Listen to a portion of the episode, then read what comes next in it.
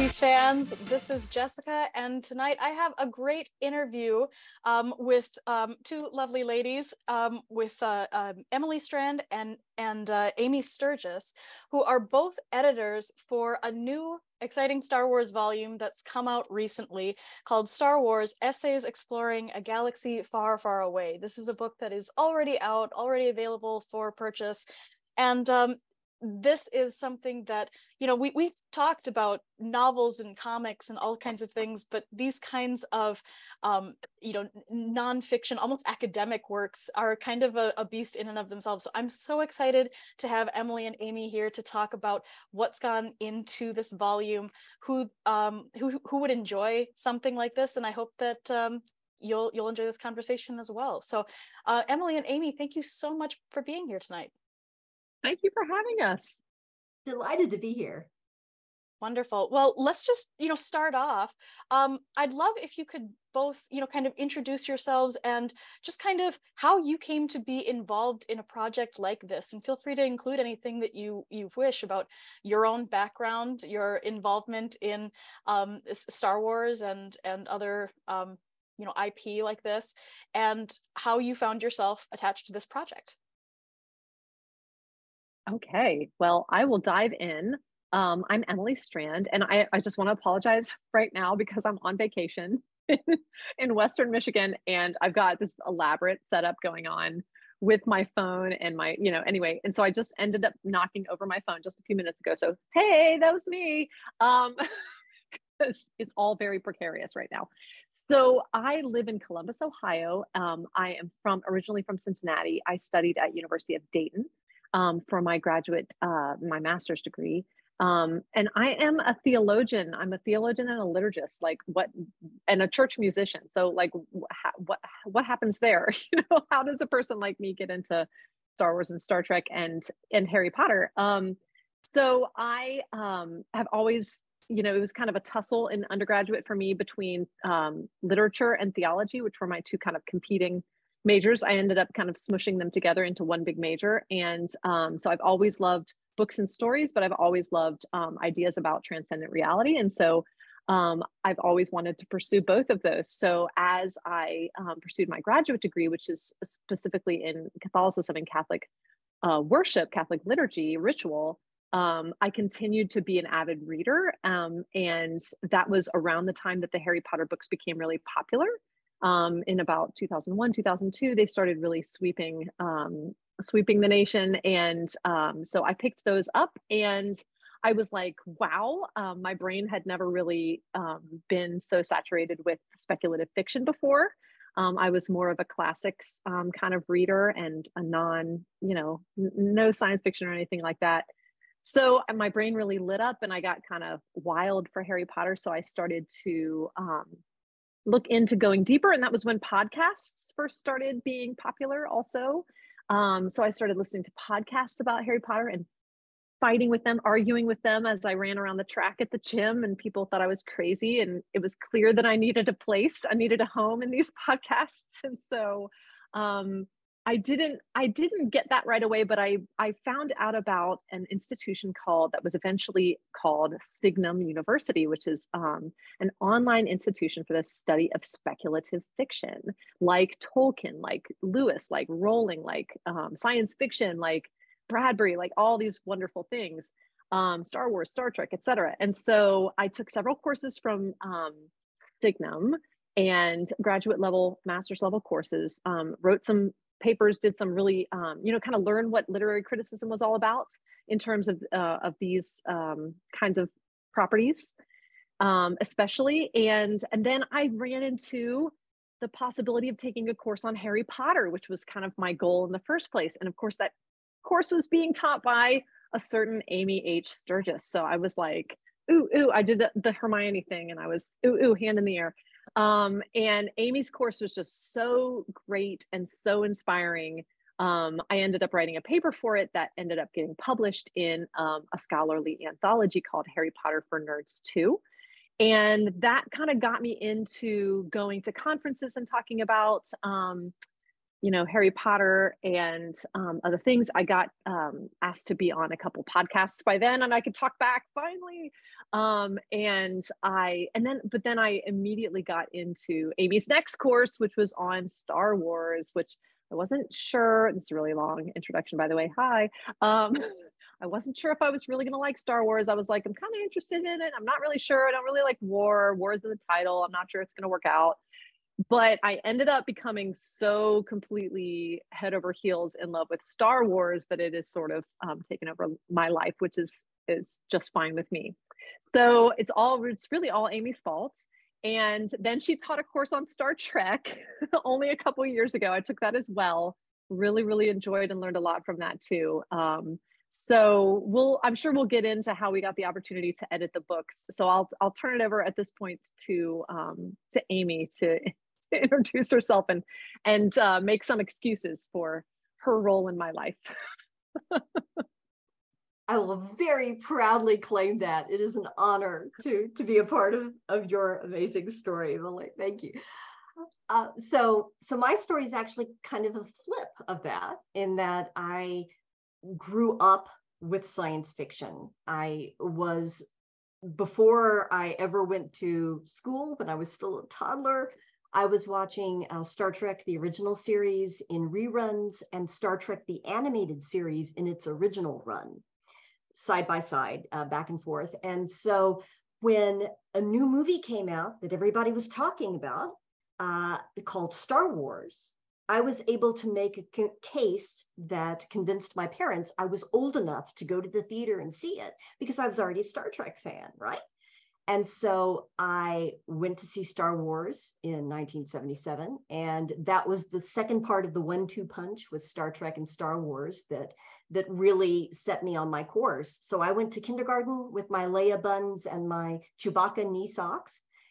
And I had the inflatable lightsaber uh, that would then spring a leak. And then you'd either have a limp lightsaber or a lightsaber with duct tape on it. And I grew up with Star Wars and Star Trek. And fortunately, shout out to my local uh, Star Trek, Star Wars science fiction books and comics store, Starbase 21 in Tulsa, Oklahoma. They had an annual science fiction convention called Trek Expo that was Star Trek heavy, but also had quite a lot of Star Wars. And so by my teen years, I was going to my local science fiction convention. I was reading fan fiction, which I discovered, which because I'm old, was in fanzine form that uh, was mimeographed and sent about. And so I grew up with that as part of my life and with those competing narratives of Star Trek with one particular view of history and Star Wars with a very different view of history, sort of in conversation in, in my worldview and my, my understanding of, of the universe. And so I ended up becoming a historian and I did my PhD at Vanderbilt in intellectual history, which is the history of ideas. And it seemed very natural to me then to go to science fiction to study the history of ideas because science fiction is the genre in which the ideas are the heroes. So I have been really fortunate to get to turn my fandom into also an academic career. And I uh, teach undergraduate courses and graduate courses. I'm at Lenoir-Rhyne University and Signum University for graduate courses. And I've been able to teach and write about and publish on Star Trek and Star Wars and the Gothic and science fiction authors like Lois McMaster Bujold and people like that, and Harry Potter and other things as well.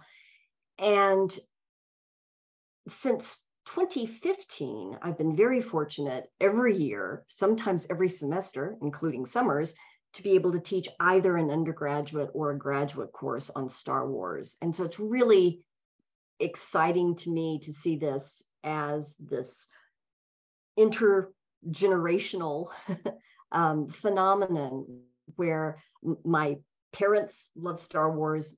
I love Star Wars, and so does my sister. Now there's another generation of my family who that, that, that also love Star Wars, but also seeing students come to Star Wars from so many different entry points and how that changes the questions they ask of Star Wars and also the answers they take from Star Wars. So it's been uh, a real thrill. And then when, as we'll talk about the bit, uh, Emily um, very, very kindly invited me to be a part of this adventure with her. Uh, it was a no-brainer to get to work with her and to get to work on on uh, these texts that mean so much to me. That's so lovely. I mean, it, thanks so much for that, you know, detailed overview of both of your your backgrounds. Um, kind of fun to see connections. I am uh, I, I, have two degrees in history, both in theology. So that seems like I kind of overlap nice. with both of you. Um, so yeah, I'd lo- love to pick your brains, um, you know, more in both of those regards, but maybe that'll be for another time. Um, but I, I love books like this, you know, being from academic spaces, the idea of edited volumes where everybody's contributing a chapter on a a topic that you know a broader topic that everybody's interested in. It's like I, I love that. I love that idea of being able to like just kind of bring all of these voices together to have people contribute their own um, little niche topics. And with this work in particular i mean there's just such a wide breadth of of of topics and ideas something that's going to appeal to everybody. So um please um, why don't we talk a little bit about the um, genesis of this book and kind of the, the, the vision from the start? Okay i will start that story. Um, it starts with um, midichlorians as all good stories do. Um, i gave you know i think it was in february no must have been february 2021 um, i gave a talk at uh, the Southwest Popular and American Culture Conference. It was online because of the pandemic. Um, and I gave a talk about midichlorians. Um, and it was from a paper I had written for one of Amy's courses. And it was a sort of defense of midichlorians. I've never understood why people will just accept that, like, in Harry Potter, you either get your owl from Hogwarts at 11 or you don't. And it's all fine either way. You know, it's more exciting if you're a wizard, you know. but still, it's not like this horrible thing if you don't, you know. But then in, in Star Wars, like this one mention of midichlorians sent everybody through the ceiling about how, oh, now the gate, the force is being gate kept and only special people can access the force. And it's like, no, it's really just the same thing as Harry Potter. And also, Qui-Gon said midichlorians, everybody has them, right? If you have cells, you have midichlorians, right? So anyway, so it always kind of drove me nuts. So I wrote this paper, as you can imagine, from just that little snippet. the paper was like basically 15 minutes of this, of me ranting and giving all this textual evidence about why midichlorians really just aren't aren't as aren't as bad as as everybody says they are. And it was in a panel that was a, um, a panel that was devoted to Star Wars and Star Trek.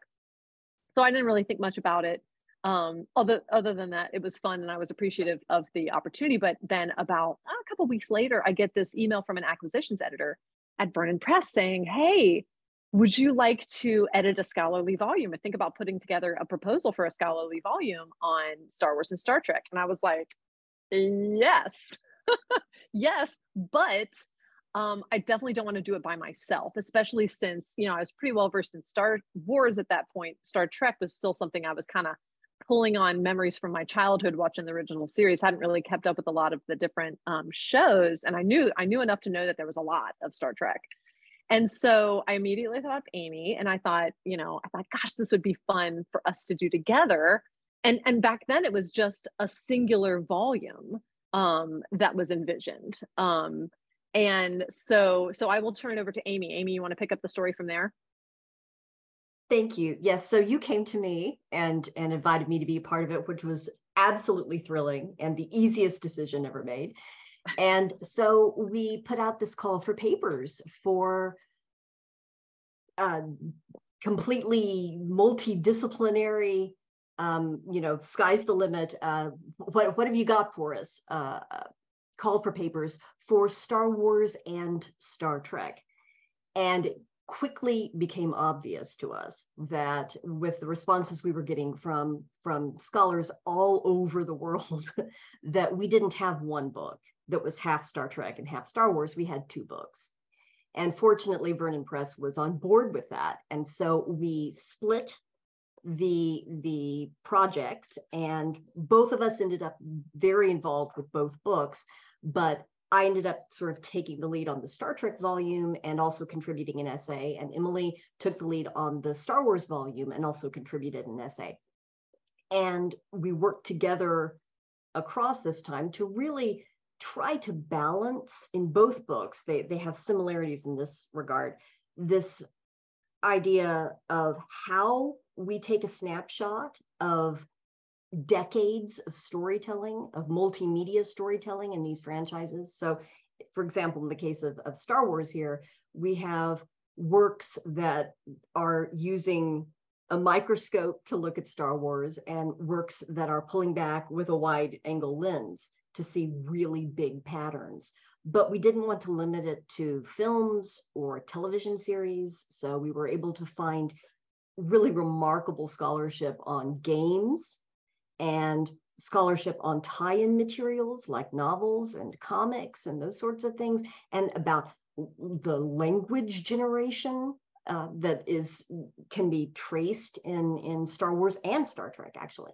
So there's the goal there was not to limit ourselves, but to pick the best proposals we could find and then work with those authors to, to make a project that would then show the depth and breadth of what's being done at the time, you know, and, and looking back from 1977 to 2023, what is Star Wars telling us? And so we've been really excited. Also, with the idea that this should be a project that can be taught that can go to classes and show here's what a philosopher would say, here's what a theologian would say, here's what a political scientist would say, but also that any interested fan could pick this up and it would be accessible. And there's not any kind of barrier to entry with jargon from one little uh, you know discipline off here in the in the corner, but that it's all uh, accessible and something that that anyone who's interested could pick up. And so it's it's just been a fantastic experience. And I should add one more thing, and that is we really had a, a fantastic um, honor of getting to work with a cover artist, Emily Austin, who did original cover art for both of the books. And uh, I'm just in love with the with the cover. cool. uh, so so uh, we've just had a, a really fantastic opportunity to connect with with creators who were all invested as we are in getting the messages across in a way that we hope will appeal to a lot of people.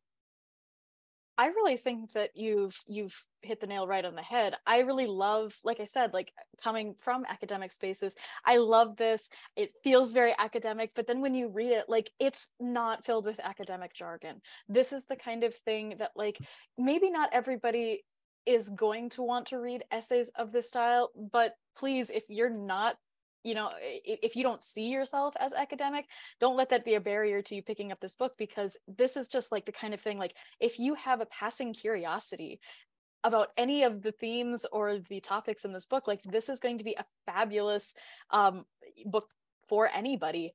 I also love the fact that you said that you didn't want to put limitations on what kind of content could be included or that it sounds like the publisher didn't impose any limitations. I spoke um, with uh, Stephen Kent, who um, recently wrote um, "How the Force Can Fix the World's Great," you know, um, political, uh, you know, uh, um, kind of kind of a, a, reflection on Star Wars and the virtues that we should be cultivating as we live in multicultural community, and just you know, like how how Star Wars can make us better people, and uh, I you know he's got so much in there reflecting on politics and culture and all of these kinds of things.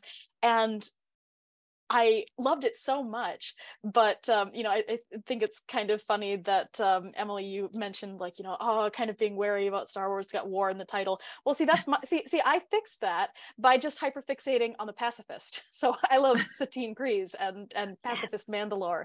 That's what yes. um, you know that that's my specialty, and I felt like her presence was very much missing in Stephen's book. And so I had asked him about, you know, why, you know, did, did you have any thoughts about including her?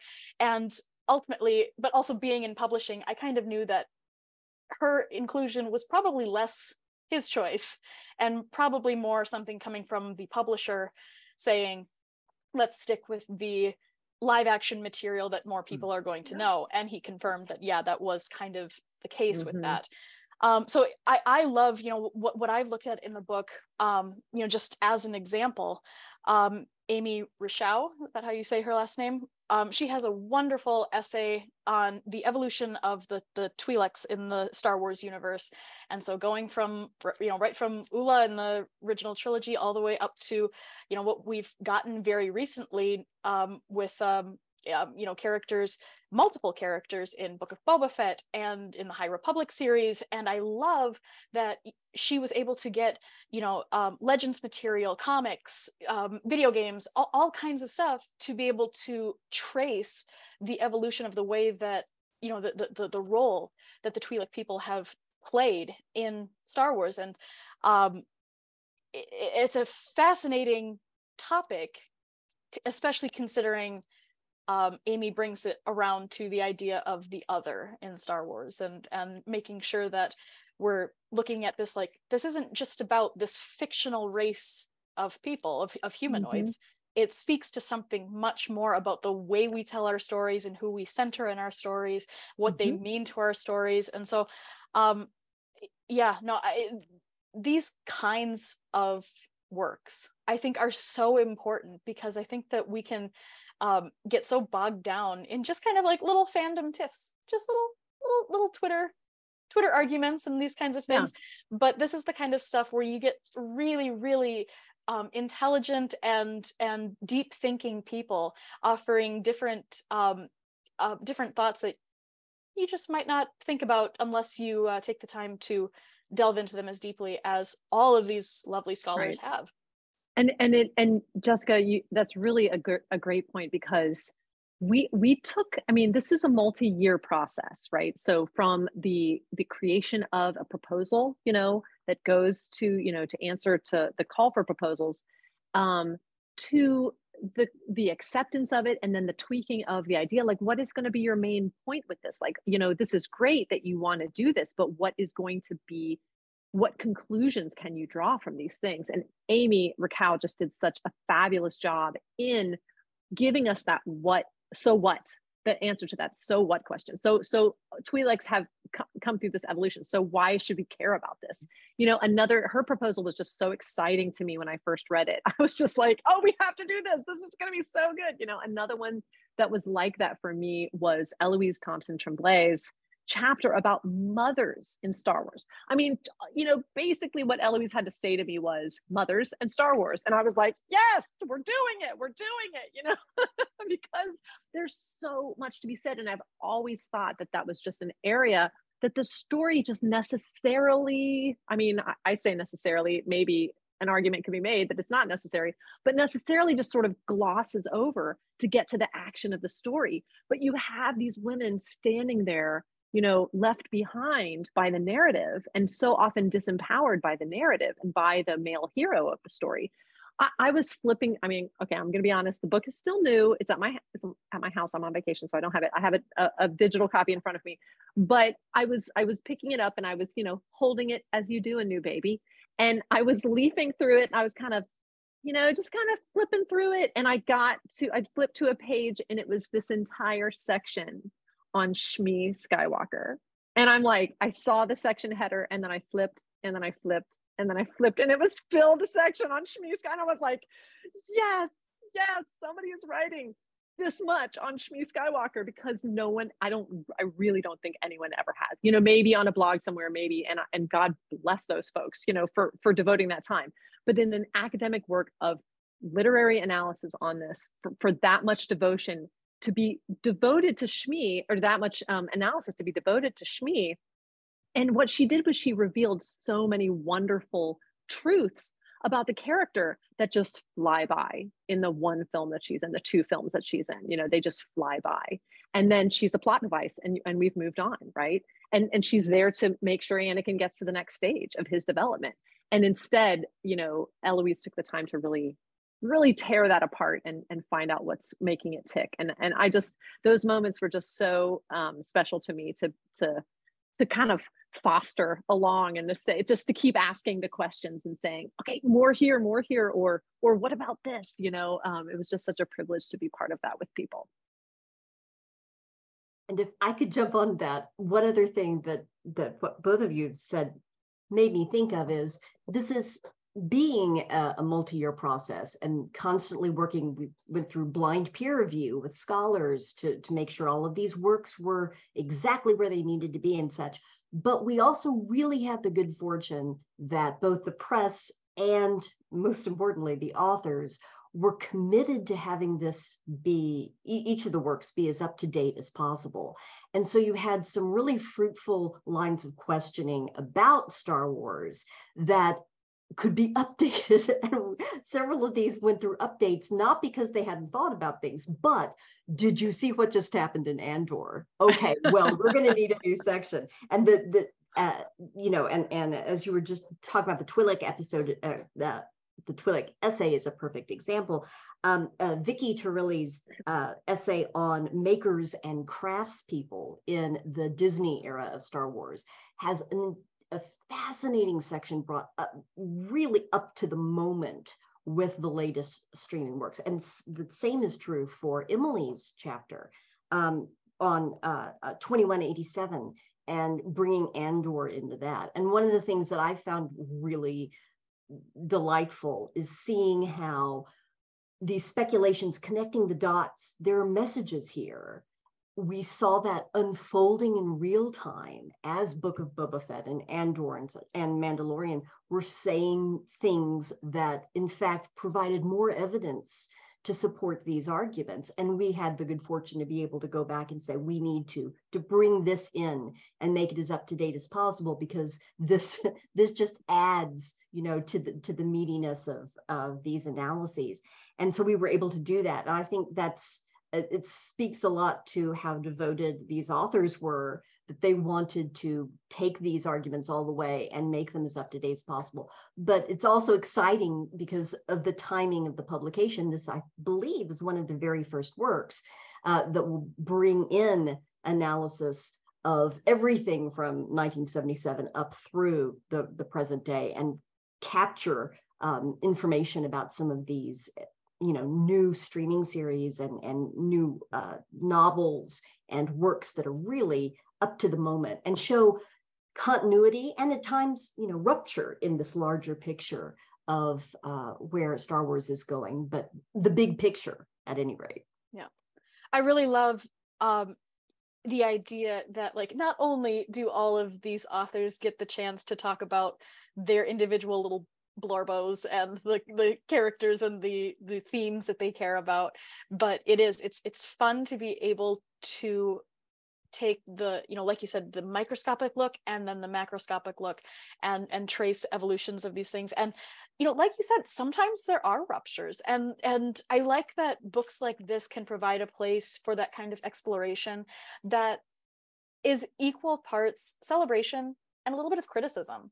I just think that like there's you know, there's a thriving fandom that I think lives on on arguing together. And you know what? That's never going to change.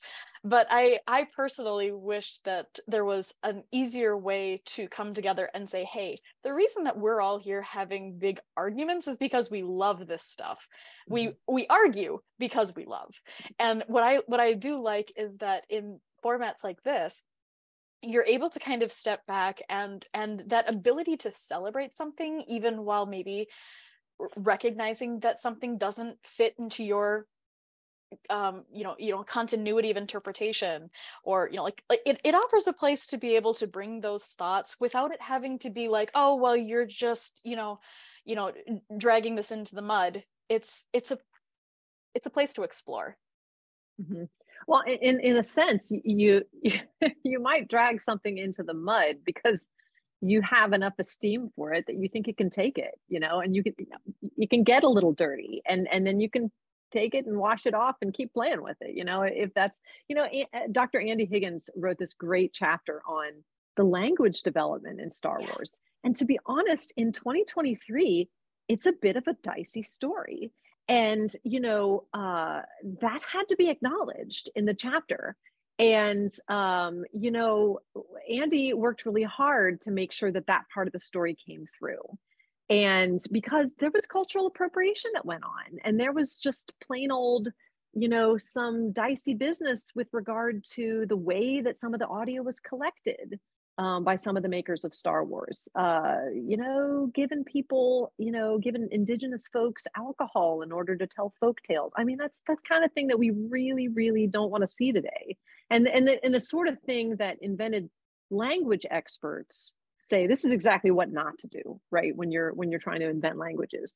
And so that had to be acknowledged. But on the whole the chapter is just to me it just strikes as honest. It just strikes as i'm, I'm gonna i'm gonna try to tell the story as honestly as i can while still holding this franchise up as an innovator and as a, a very important force a, an important voice in the the realm of invented languages. And there's no getting around that. There's no getting around that. There's no saying oh well star trek is better or you know this, is, this other thing is better you know star wars made an invaluable contribution to and and is still still making invaluable contributions to invented languages and it's and it's broadening its own horizons it's it's kind of evolved um, unto itself and so and so it's it that's one of those things that yeah i, I feel like you got to get in and wrestle with it and get a little dirty with it if you want to really get to the bottom of it. Sure, we can put everything up on a pedestal and just revere it, but I don't know if that kind of devotion really lasts. I think when you, you know, it's almost like a relationship where it's like, you know, you got to get to know the real person. You may not like everything you find, but that doesn't mean you stop loving that person. You don't you don't stop being in a relationship with that person. You just learn, you know, what you can live with and what you can't and and uh, you know, try to live in truth. Absolutely. I mean, it's it's just it's it's not an either or it's this this is the kind of stuff that requires you to be willing to kind of wrestle with that stuff and mm. to recognize that um, there are ways to celebrate ways to criticize and ways to just like still approach the material in a holistic way that says this is valuable stuff but it's not above reproach mm-hmm. Mm-hmm. exactly exactly so then in that regards you know as you're as you're going through the actual process after you've you've um notified the authors that they're in they're going to be able to have a chapter in a book like this um, you, you know tell me a little bit more about the process as it continues on you know this very long gestation gestation period of your literary baby what mm-hmm. happens mm-hmm. what happens to really hone the chapters what happens if there's um, you know i don't know if there's uh, disagreements or or a desire to focus more on one thing um, how do you how do you get it to a place where all of these different voices are able to be put together into a cohesive book okay i can get us started and then amy i'll pass the baton to you um, so we a lot of emails i don't know if anybody else feels that they're I'm kind I'm, I'm kind of old, so I feel like my life sort of revolves around emails. And I'm a, I'm a work from home. I'm uh, an online instructor, um, so I do a lot of that sort of work from home. But then this whole project has been a big work from home thing. So email is the key. So um, we set a deadline for first drafts um, for our um, contributors after they were accepted, and then um, you know you know they they all turned in drafts and we gave them you know um, guidelines in terms of how long it should be and the kind of the kind of citation style we were using and other little formatting things that might be helpful to them as they compose their essays and then they turned in essays first drafts to us um, and then you know i think Amy's and my job at that point was to read the essay, not not sit there with our red pen, um, uh, purple pen in my case, but rather just read the essay and just see how it reads. You know, just kind of take a look at what's there. And then for me, I would do that, and then I would kind of go back and start going through it, and and just it was a lot of asking questions, like, okay, so you've said this, but what about this aspect? Or you've said this, have you considered this other thing too?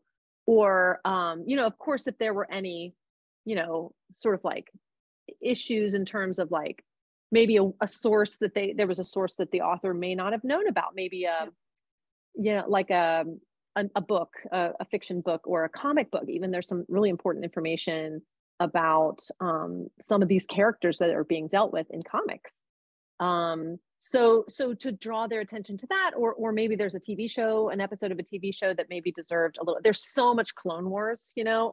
Like it's kind of like whoa you really got to know a lot of clone wars. And fortunately i have a 12 year old son who's basically obsessed with clone wars so he's got it on in the background like every single day. And um so a lot of times I'll say, "Hey, this one character were they ever in Clone Wars? Oh yeah, they were in season five episode. You know, so I'll just use my little research assistant to, say, you should watch that Clone Wars thing and then comment on that too. You know, just because we want to have a, a, complete analysis, right? And that's why too, you know, many heads are better than one. And so, you know, nobody is expected to just know all this stuff and have the map in their head, except Amy Raquel. I think she pretty much does, um, which we are grateful for. But um, so, so that was kind of the process, and then we would send it back to them um, and say, hey, here's a kind of a bulleted outline of, we would kind of gather our Amy and I would kind of gather our thoughts and we would put it all into one communication and say, hey, here are the things that we have to say about your chapter. You want to take another stab at it. Um, and it was always, it was never like a, okay, totally rewrite this. It was always just like, okay, take it again and go through it again and, and maybe think about these things and see what you come up with. So Amy, you want to take the process from there? Sure. Yes. So, so we would get then a revision back from each of the authors. And that's the point then when this becomes the academic book because um, for Vernon Press, and we are in the uh, series in cinema and culture, which is the subset here of um, where, where our books go. A requirement is blind peer review, which means uh, really some research on our end because we chose to take that uh, on ourselves. And I think it was a, a great move um, to to find for each work, and given that we've got different disciplines represented here and different approaches and different uh, arguments, for, for each approach, each essay, who would be an expert with the same kind of disciplinary background, right? Coming from the same field, a scholarly expert with proven publications um, who would be considered an authority who could look at this not knowing who wrote it and just give honest feedback on it. And so every work in the book has passed peer review from an expert who read it and said, yes, this meets all of the standards of our discipline. You know, and sometimes there's feedback there. Perhaps um, here's a source that would be really important to add here um, a, a, really authoritative voice in the field that you, you can't, you know, you shouldn't talk about this without bringing this person in. Those sorts of suggestions come back from peer review. And, uh, and then there's another round often of revision. Um, but that also proves that even though we've already had many cooks in this kitchen with the author and, and with us, that someone who didn't have uh, any vested interest in the book, uh, but did have a long proven history in the field and, and an interest in keeping this conversation at the highest possible level, um, agreed that this is a contribution and this meets everything we need to have um, for, for this to be considered a proper scholarly work on this topic from this discipline. So that as you might imagine, takes a long time because also these experts are doing a lot of other things. That's why they're experts. So having the time to take re- revised essays and send those out and then get responses back and do any revisions necessary. That was another uh, time um, period there in this whole project. And then uh, it goes through all of the things that have to happen for for um, formatting and being put in the proper um, context and the proper format for the press, which includes all sorts of things that you might not think of, like having keywords and abstracts and things that can be used in online searches and that sort of thing. And so each time this happened, we also had the chance to put in some new material. and so we were constantly going back and thinking, hey, did something in Book of Boba Fett speak to this? Is there a new novel? Or is there a new comic that has something to say about this? So finally, then, yeah, the, the whole process comes together. And, uh, and then we also had um, uh, the fantastic experience of getting to have, um, uh, well, contributors. John Jackson Miller has written some of my absolute favorite Star Wars novels, and it was a, a thrill. He's a you know a, a, scholar as well as as a, a fantastic author of comics and novels. Um, but we also then had the chance uh, uh, to get uh, a truly wonderful um, foreword. Uh, let me throw that back to Emily real quickly. That was sort of the the the icing on the cake there, and uh, and and Emily was the one who who made that happen. Yes. That was very exciting. The the the delicious uh, Shakespearean cake. Yes, um, that's right. so I am co-host of a podcast called Potterversity, which is an academic Harry Potter podcast. And we have a wonderful producer, Laurie Beckoff. I will give her props right now because she had i don't know what she was oh she's a big shakespeare person and she had performed during the pandemic she had performed some of ian Doescher's shakespearean versions of star wars shakespearean shakespearean pastiches of, of star wars. And so she had participated in that online and she just got kind of curious about ian Doescher. And so she got on his website and she was reading that he had um he had proposed to do a Shakespearean rendering of the founding of Hogwarts. And he had proposed this to Warner Brothers and J.K. Rowling and whoever the powers that be um, would be to, and they had politely declined that. But Laurie was like, oh my gosh, what a cool guy. And, and you know, Ian has masters, multiple master's degrees, um, you know, in, in divinity, he's got a master's of divinity, I think and uh, he's a super interesting very very well educated guy. And um so she reached out to him and she said would you be interested in talking about your your proposal this this proposal that didn't make it you know on our podcast just just as a kind of a thought experiment you know? And he said yeah sure. And he came on our podcast and he was just lovely just so interesting to talk to and so you know so knowledgeable so so witty and and just we had so much to say uh, with him on the podcast and i just i kind of you know i didn't think too much about it after that but then when we were when we got the opportunity to do these books and we knew that we needed somebody to write the foreword and you know obviously it's a great thing to have somebody with name recognition and with star wars you know um, who's participated in in building up the star wars galaxy you know so I reached out to Ian, and he was he was very wonderful about giving us just a just a great for. I really loved foreword um, about you know just the wonder that inspires love of Star Wars and how you know kind of it starts with wonder and then it goes through kind of all these phases and like even the academic phase where you're wrestling with it and you're you're trying to reconcile it or trying to compare it with what you do academically and you kind of and that uh, analyze it from that point of view. And then but really it all just comes back to wonder. And then a new tv show like andor comes on and you're just like reduced to like uh, like all these academic thoughts. They go out the window for for a few minutes and then they come on come rushing back you know and it's all about the wonder once again. And so so yeah so ian was really really wonderful about all that. Thanks ian. I love that. And thanks Laurie that, beckoff. I think that you could do an entire edited volume on andor alone. I think that that show was so deep. Agreed. And i think yeah. that you would have a lot of proposals because i think that that ignited very academic thoughts in a lot of people. Oh well, Amy, Amy and I participated in an, an online academic conference um, called Realizing Resistance, episode three. That was their third, um, uh, and and it's all devoted to Star Wars scholarship. Oh my gosh, the Andor presence! I mean, Andor was in the room the entire online two two day, three day conference. I mean, you know, that show was just ever present. There's so many people who want to talk about Andor, including us. Both of us uh, had had papers that we gave about Andor. It was it was a lot less uh, light and fluffy than my midichlorians talk, I think, but you know, horses for courses, as the British say. well, that might be that might be something to think about, especially after I'm, you know, I'm sure that season two is going to be just as meaty. Oh um, and probably not any more light and fluffy than the first yeah. one was. Yeah, mind blowing. Mind blowing, yeah, for sure.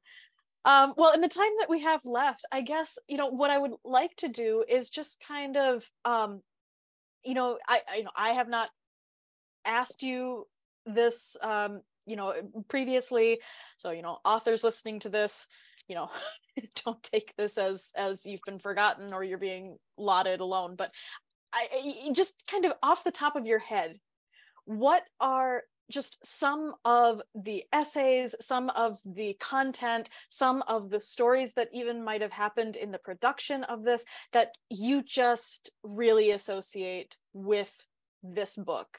The things that just really stand out like this that that is what this the identity of this book is encapsulated by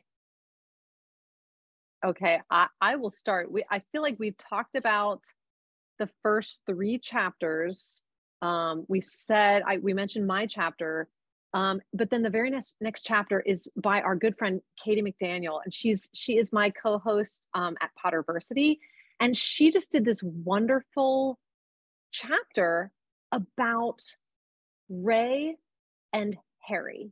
So Harry Potter, that is, and how they are kind of kindred heroes and the elements of the stories that make them kindred heroes, especially maps and mirrors.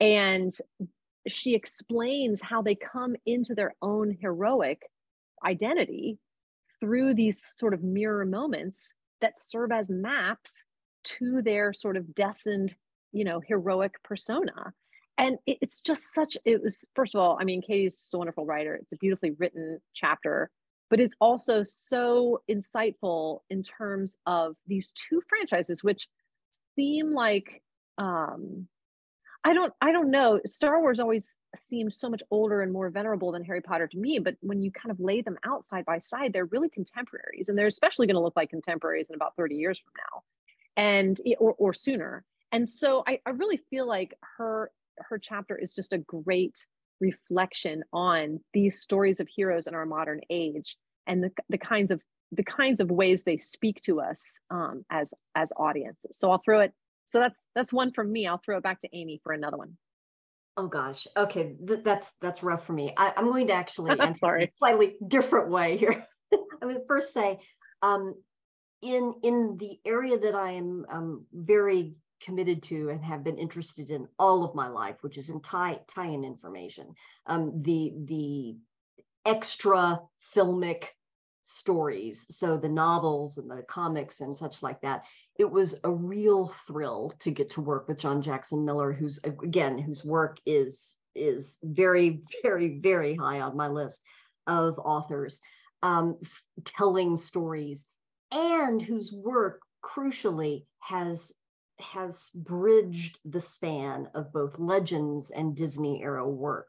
So one of his novels, like Kenobi, which I, I think of very highly of, I love that novel, um, is, is now considered legends. But A New Dawn, uh, the very first work telling story from uh, Rebels, uh, is considered to be canon now. And to have his perspective on the big picture of tie-in material and what we mean when we talk about canonicity and the relationship of the films and the series to the printed stories what how these relate to each other and sometimes don't and what that move uh, putting some works in the category of legends and then restarting canon in a new way, what that means and why it happened, and how creators now and storytellers now are, are reaching back and pulling forward um, inspirations and things that matter to them from legends so that they live again in new canon. It, that fascinated me. But I also just want to give a really quick shout out here. It's really mm-hmm. hard to narrow these down, but in an area that that is sort of one of my blind spots in in Star Wars, and in fact in in genre storytelling is gaming, and and I appreciate how powerful those stories are, but it's not something I have as much personal experience with. And so I sometimes need a guide to sort of explain this to me and, and someone who really knows. And I really appreciate Aaron Masters' look at um, Knights of the Old Republic 2, the Sith Lords, and how we're given morality tales and choices that really lead to deep moral questions and wrestling with with powerful moral quandaries and and how this shows the depth of Star Wars storytelling and how it challenges us to think about right and wrong and how it challenges us to grow as people. Um, to have a, a, knowledgeable guide like that who's looking at uh, game and being able to to sort of expose the story in in its depth there was really helpful to me. And I also want to say, speaking of gaming, um, this I Jennifer Russell Long has an amazing essay on um, in-universe gaming in Sabacc, which again was something because I don't I that that's a blind spot I hadn't really thought about uh, that much. And so again, experts seeing things I would never have seen. And then immediately once they open that up to me, I say, oh, of course. And, and now what I was seeing in, you know, in black and white is now Technicolor, or what I was seeing in 2D is now 3D. so it's it's a joy to be taught by these by these authors. Sorry, I I went I gave I cheated. No, too many. No, you. you did great you did great. And i will follow up to say um, jenny russell long i mean that was just such a pleasure to go through that process with her um, of getting this essay ready for publication.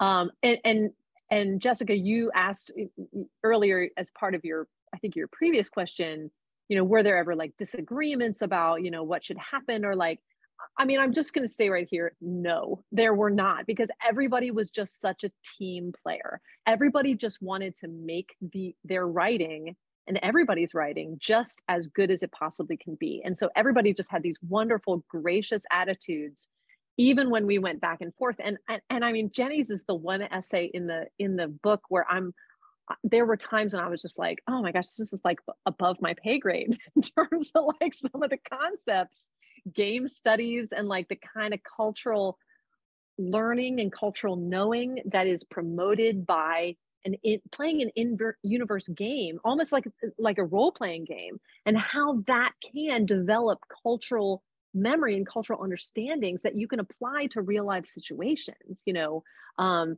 such as other artifact studies promote you know. And so that was really interesting but jenny and i just went back and forth so long i felt like we were we just needed to go get coffee after someday i still hope that someday we will jenny. That's a for real invitation. Um so and i would just echo everything amy said about the other chapters that she mentioned. I will also mention paul johnson's um, essay chapter eight uh, this is the way the mandalorian and the evolving serial medium. I mean paul you know i just feel like from the first moment paul handed us a really excellent essay and you know um, it was it was a joy to you know i hadn't thought about i mean i was just so bowled away by how much i love the mandalorian. Um, i like all the star wars so i like the andor star wars and i like the wild and crazy mandalorian star wars. Like i love it all right? And so i i hadn't really thought about why and paul brings up so many um, behind the scenes method uh, factors of that show um, with the volume, with the serial nature of it, um, with the way it was released and the timing with which it was released. Um, that make me realize that yeah i love it. And there's a lot of re- there's a lot of really wonderful reasons that i love it that um, were are by design. Um, and that doesn't take away from the loving. For me i'm just like okay i'm your target audience. Here we go right? So, so Paul's uh, was really great. Uh, we already mentioned um, Andrew, Dr. Andrew Higgins' um, essay on the language development in Star Wars. Really, such a fascinating story from start to finish. Um, so yeah, and then I will say, I just to just to plug my own chapter a little bit, 2187. The best thing anybody can say, and I've heard this a few times now, the best thing anybody can say to me about the chapter is that after they read it, they went and watched Arthur Lipsett's short film, the National Film Board of Canada, um, 2187. And that is exactly the whole reason I wrote that article because I feel like this is a, a very underappreciated and profound, deep, broad, and wide influence on Star Wars. Not just George Lucas Star Wars, but Star Wars that's being created today. Um, and I really feel that the more we can understand um, and recognize the greatness of that film and its filmmaker, um, and the, the way the way he thought and the way he thought about life you know the more we can understand what's going on in star wars. So so i will just say that much for mine. Go watch 2187 by arthur lipsett it's free and, online.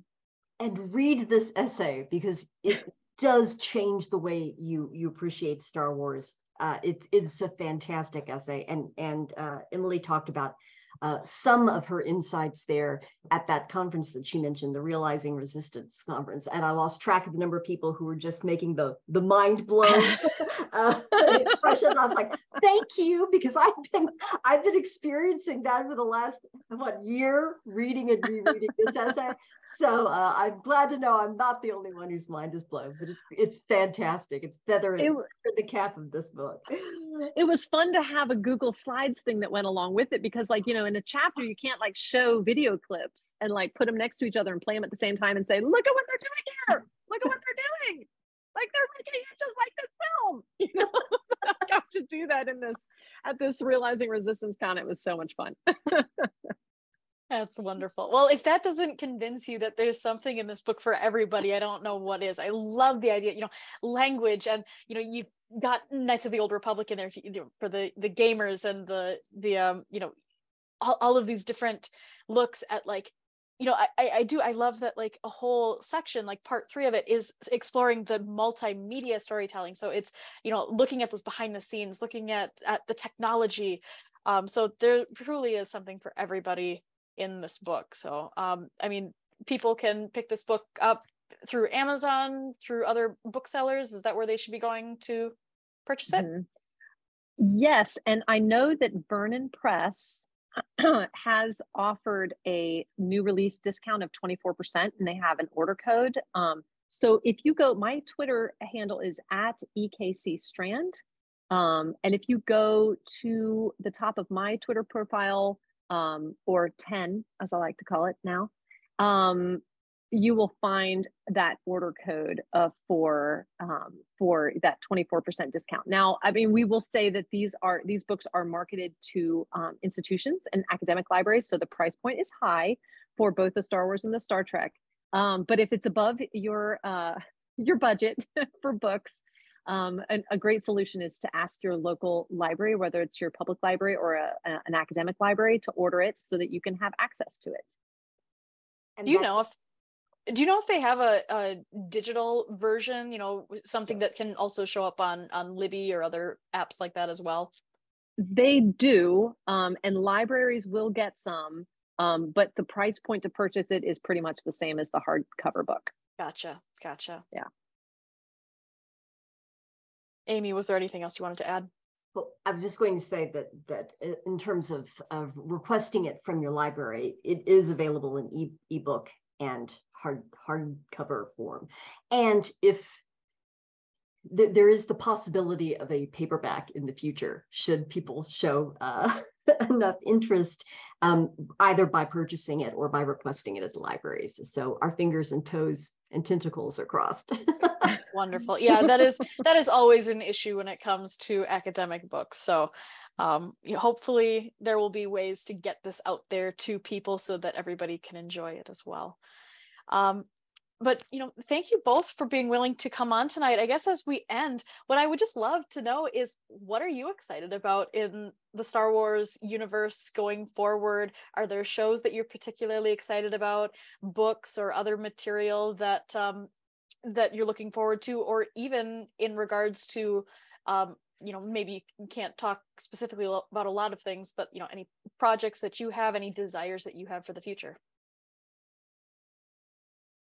Um, well, I will start. I will tell you that I have about six yards of this beautiful brown wool Melton in in my basement, in a box in my basement, that I am looking forward to sewing into a, a new winter Jedi cloak for myself because I am a member of the Rebel Legion and the 501st, and I enjoy doing a lot of charity events um, around my ta- my uh, hometown, or I should say, the town I live in of Columbus, Ohio.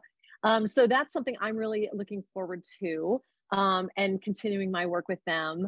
I also, I mean, I'm just, you know, I'm such a Rebels fan, such a Rebels fan. Like it's some of my favorite Star Wars. I remember Amy saying in her, the first class I took with her, saying, you know, that she thought that re- what was going on when, in Rebels was some of the most interesting things happening in Star Wars at the time. And it was like 20, it was 2015, fall of 2015. And I remember thinking, really? It's a cartoon and she's saying this about it, you know? And so I went and checked it out myself and I'm just, I have been hooked. I, my kid is hooked. We got our neighbor kids hooked. I mean, I just like shake people and go, you have to watch Rebels, you know? So just the, the idea that, you know, Dave, apparently Dave Filoni has said that Ahsoka is basically Rebel season five. I'm just like, I'm totally here for Rebel season five.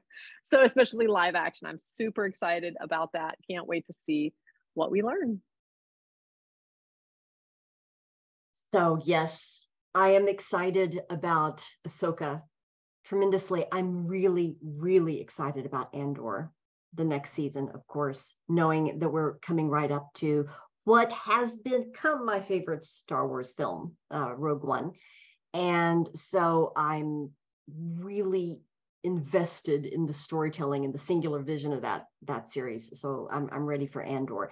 Um, I am also really looking forward to um, some more uh, material from um, High Republic. Um, I think we're getting a collection out that's going to take us back to Jedha again and collect some stories there. And because I am very interested in the Guardians, the Whills, and uh, Jedha, I'm interested in stories from Jedha from all times. So I'm looking forward to that. And I'm also interested in perhaps doing a little bit more with some some work I've I've been doing that looks at issues that are brought up in Andor and also in Rogue One and some of the tie-in material, such as the uh, Guardians of the Whills novel and um, the the adaptations that have come from that, um, Greg Rucka's storytelling. So uh, we'll see we'll see what happens there. It's a really exciting time to be interested in star wars so there's a lot to be excited about and i'm always excited to see what comes out of emily's uh, costuming uh, expertise. So uh, I, I get to to see all of the uh, photos of her fashion sessions as she's creating these new costumes so that's a that's a thrill too because i have none of that creativity so i can just look and admire and and see uh see what characters she becomes. I make Amy be my audience for it all. You know, she gets the preview picture. You know, I, I'm looking forward to them being having a provable High Republic Jedi costume. So that's I feel like I have two Jedi Jedi already. I feel like that's my next Jedi, but I we need the this this costume standards for the Rebel Legion so that we can get approved and you know wear them out to events and stuff. So looking forward to that. Oh, and how cool does the acolyte look? Sorry, I'm very very excited about that as well. Everything I hear about that just just again mind blown. So so yes, exciting. Yes. Yes. I wasn't that excited for it until all everything that they revealed at Star Wars Celebration, and you know, of course, that's where you know I, I was kind of like, okay, this seems interesting. Not super interested from a tale, like from a Darksider's perspective, but you know, I'm interested in this time period. But then I swear, as soon as I saw those white and gold robes on the screen, I was like, okay, okay, here we go. And then, mm-hmm. especially now that we know that uh, Vernestra will be in it, I mean, that that reveal at Celebration was unlike anything I've ever witnessed. Like that was so. I mean, I mean, truly, I mean, everything up here. You know, I got my my whole shelf of of High Republic stuff and it's been so much fun to find community. I mean that that truly was the highlight of star wars celebration for me was the fact that like all of these books have come out. And while you can also find people on twitter you're not likely to find people in your life who like the novels the way that you're gonna you're gonna at least find friends who are like oh yeah i love star wars. I love the movies. I've seen the movies Um, and so to be able to go and find communities there and dress up and cosplay and, and meet the authors, like it's so much fun that this franchise and franchises like it offers so many opportunities for community not just in in events like that but even in works like this book. Mm-hmm. yeah yeah absolutely um, when i about three events into um, trooping with the rebel legion and the 501st that i was like i realized i was like i, I found my nerds like these are my nerds you know like and it's it is it is amazing to be local with these people too and have mm-hmm. have in these in-person relationships that we can also foster with digital communication you know um but but yeah and and i do feel like this book uh, does create a community of scholars who you know we, we're ACA fans right we're not just fans and we're not just academics we are all people who you know to some extent are willing to admit that we're big fans of the thing that we study and and that that um, sharpens our analysis of it. It it kind of deepens and um, you know helps us to do what we do um, with this with with Star Wars and and with other things. A lot of our scholars work on other properties as well. And um, so yeah, you're right. It does it does create a, a wonderful community across space and time. Yeah like i said something for everybody you find your your niche you find your community there. Um, i just i love the fact that that um, in spite of all of its drama and foibles um, these kinds of franchises are able to facilitate that. So um, i'm grateful that i've found star wars. It sounds like you guys are grateful that you have found star wars and we can all be grateful together absolutely. And grateful for opportunities like this in your podcast to have these kinds of conversations. That's that's really important.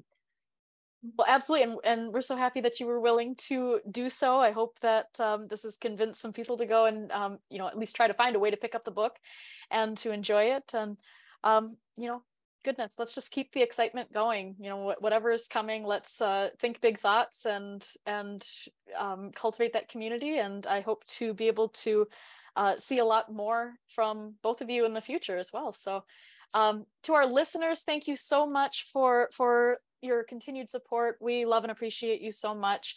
Um, the guys will be back next week, and we've got a very exciting um, guest coming up. So tune in to um, um, see our interview with Vanessa Marshall.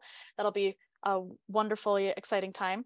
And um, I guess in everything, just go and and enjoy enjoy Star Wars, enjoy um, everything that uh, this franchise has given us. So, um, have a great night, everybody, and may the force be with you.